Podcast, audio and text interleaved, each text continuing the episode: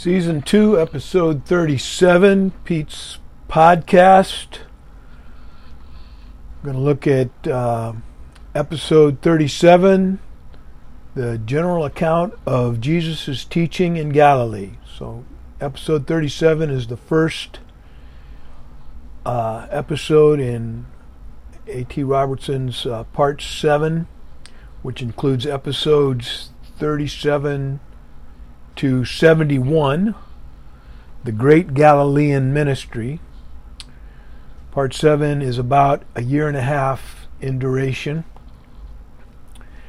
and has uh, subparts. And uh, the first subpart is uh, episode 37 to episode 43 the rejection at Nazareth and Jesus' new home in Capernaum. So he's rejected right away, which follows uh, exactly what he said in episode 36 when he got to Galilee. Uh, a prophet is not without honor except in his own country.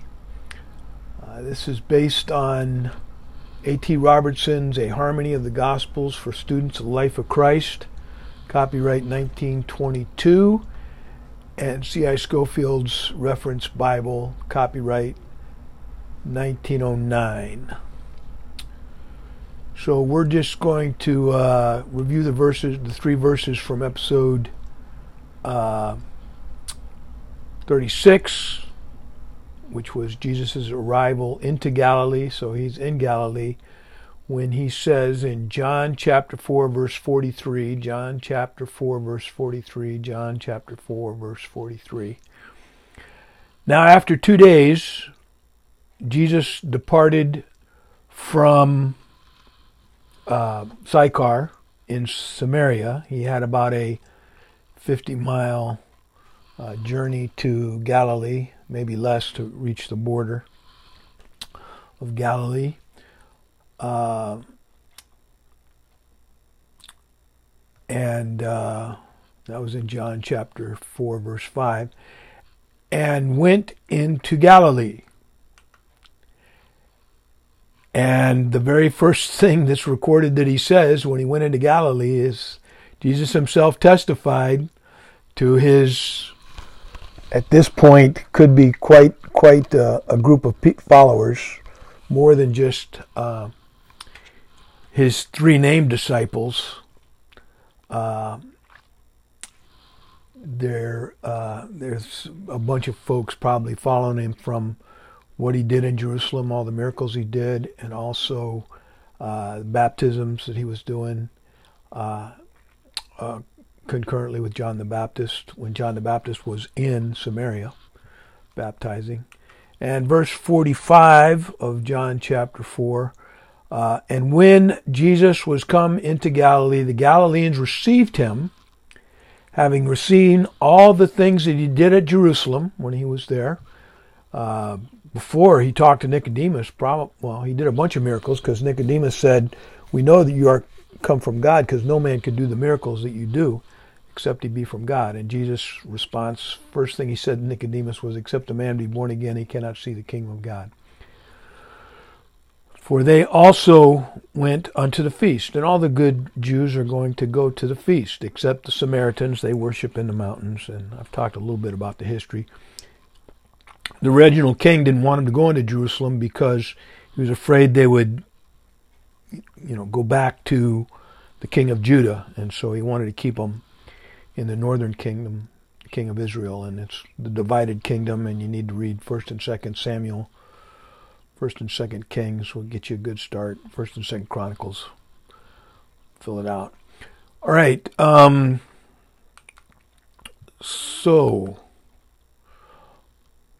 um, now we're going to take a look at the verses from episode 37, and this is the beginning of Jesus's uh, great Galilean ministry although you could argue that verse 36 was the beginning, but I mean, episode 36 was. At least I could.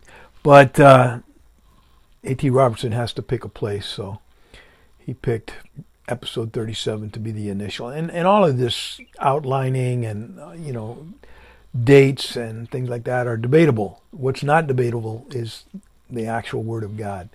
And we do all this to try to understand it. And I'm getting a lot more out of the Gospels, studying them with A.T. Robertson's Harmony of the Gospel, which is putting them in chronological order. And we can argue about the chronology. That's not inspired by God, but but the the the verses are. And uh, I'm getting a real feel for the natural progression. If you were doing a movie on Jesus' life, you would definitely want to use a harmony of the Gospels to get it in chronological order, play by play, event by event, episode by episode.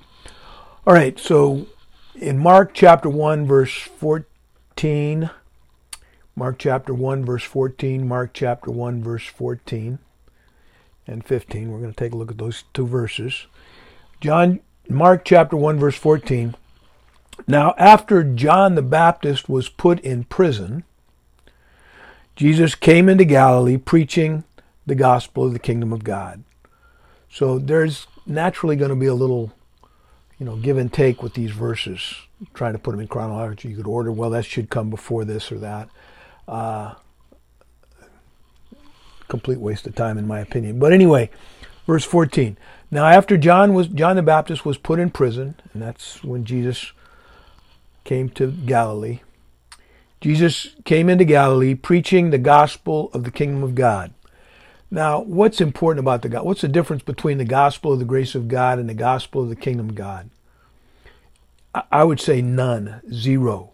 Because what is important about the gospel is not our faith, but the object of our faith. And if the object of our faith is, as Jesus said in John 5 24, he that heareth my, verily, verily, I say unto you, he that heareth my word and believeth on him that sent me hath everlasting life. That's what I did. I believed on the God of John 3.16.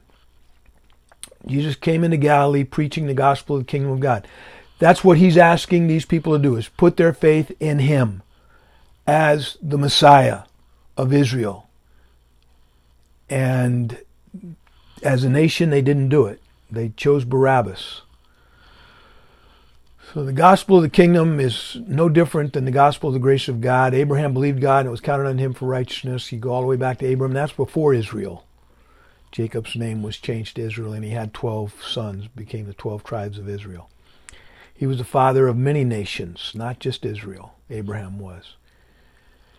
So, uh, verse 15. Jesus saying, The time is fulfilled, and the kingdom of God is at hand. Repent and believe the gospel. The good news. I'm here. That's exactly what John the Baptist was saying. The gospel of the kingdom of God. He's here. He's among you. Here he is. Behold the Lamb of God that takes away the sins of the world. What's the difference between that gospel and the gospel of the grace of God? Behold, the Lamb of God that taketh away the sins of the world. Prophesied in the Garden of Eden, the seed of the woman would bruise Satan's head, and Satan would bruise his heel. Abel was killed by Cain. It tells us in Hebrews that by faith Abel offered a better sacrifice than Cain.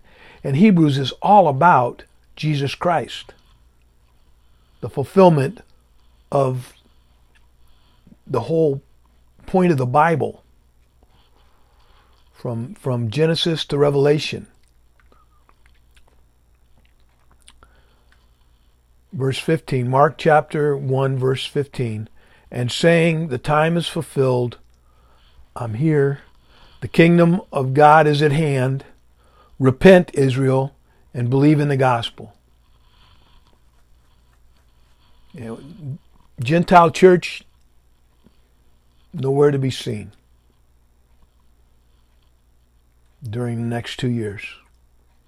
It really doesn't come into being until the the the night before he was betrayed, when he took the cup and he said, "This is the New Testament in my book, body, which is given for you. Drink this in remembrance of me. For as oft as you drink this, you show the Lord's death till he comes." Paul said. All right. Um, Verse 15 again. And saying, The time is fulfilled, the kingdom of God is at hand. I'm here. Receive me as king. Repent ye and believe the gospel, which as a nation Israel fails to do. They will get a second chance, if you will, in the in the tribulation, the 70th week of Daniel, which is all Jewish ground. And they are going to pass that test with flying colors. They are going to receive their and their king is going to return.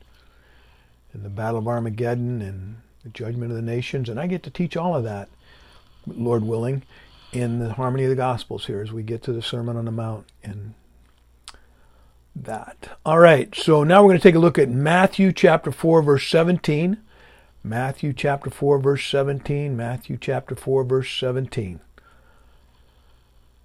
And this is the work of, of uh, A.T. Robertson's, picking these verses out, trying to put these episodes together.